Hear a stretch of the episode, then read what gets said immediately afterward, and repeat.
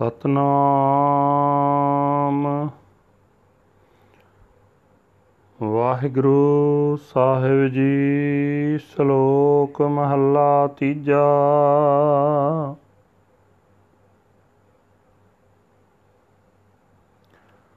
ਬ੍ਰਹਮ ਬਿੰਦੈ ਤਿਸ ਦਾ ਬ੍ਰਹਮਤ ਰਹੈ ਏਕ ਸ਼ਬਦ ਲਿਵ ਲਾਏ। ਨਵ ਨਿਧੀ 18 ਸਿੱਧੀ ਪਿੱਛੇ ਲੱਗੀਆਂ ਫਿਰੈ, ਜੋ ਹਰ ਹਿਰਦੈ ਸਦਾ ਵਸਾਏ।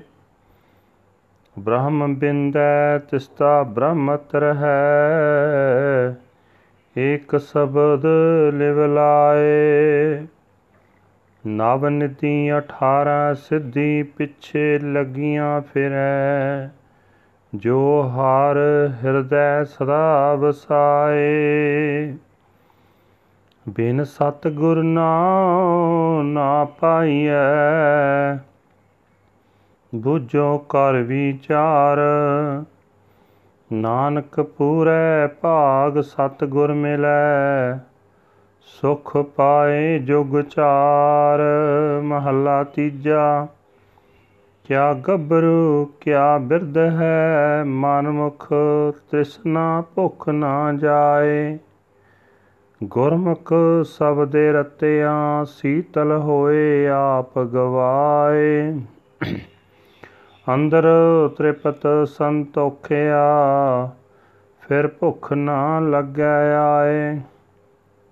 ਨਾਨਕ ਜੇ ਗੁਰਮੁਖ ਕਰੈ ਸੋ ਪ੍ਰਵਾਣ ਹੈ।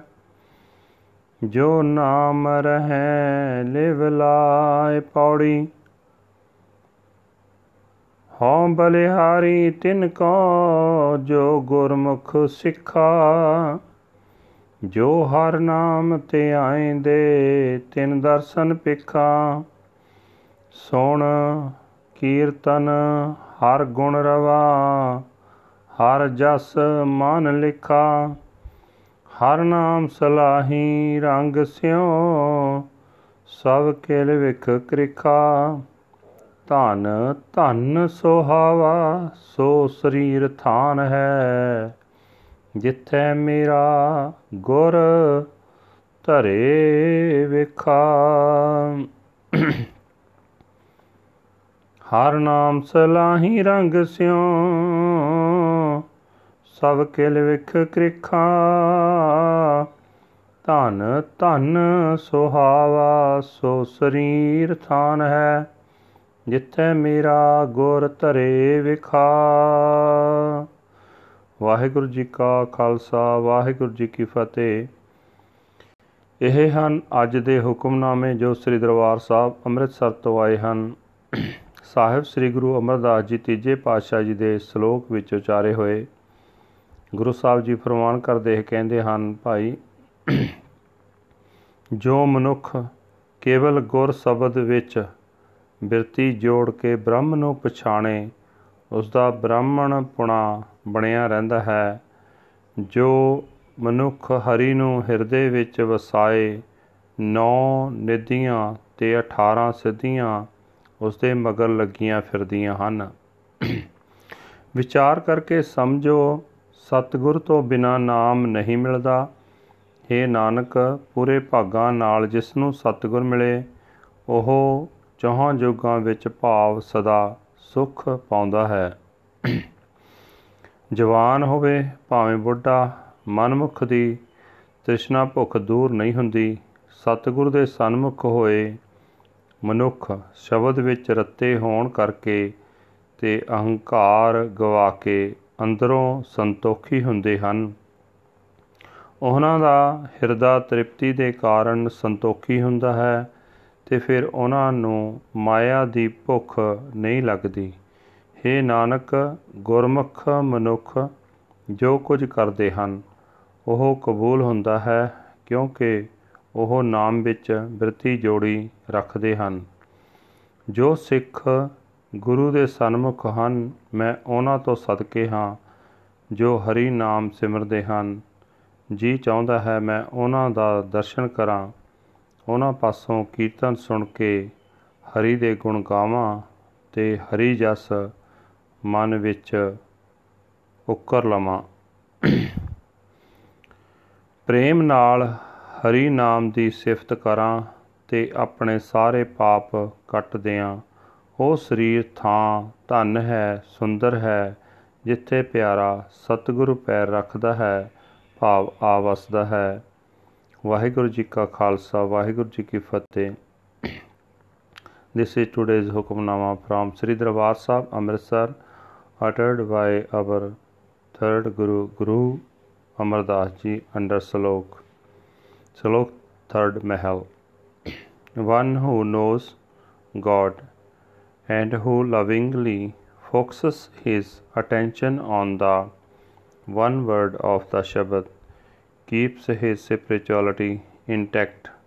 The nine prayers and the 18 spiritual powers of the Siddhas follow him.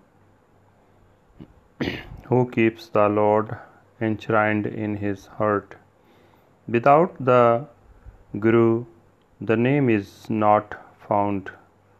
Understand this and reflect upon it.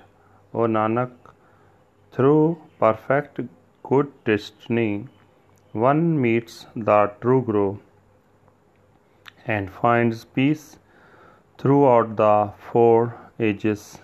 Third Mahal. Whether he is young or old, the self willed Manmukh cannot escape hunger and thirst.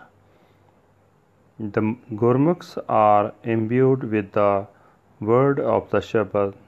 They are at peace having lost their self conceit. they are satisfied and satiated within. They never feel hungry again. O Nanak, whatever the Gurmukhs do is acceptable. They remain lovingly absorbed in the Naam, the name of the Lord body. I am sacrificed to those Sikhs who are Gurmukhs.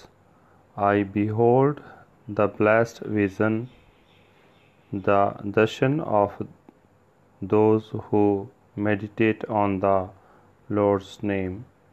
Listening to the kirtan of the Lord's praises, I contemplate his virtues.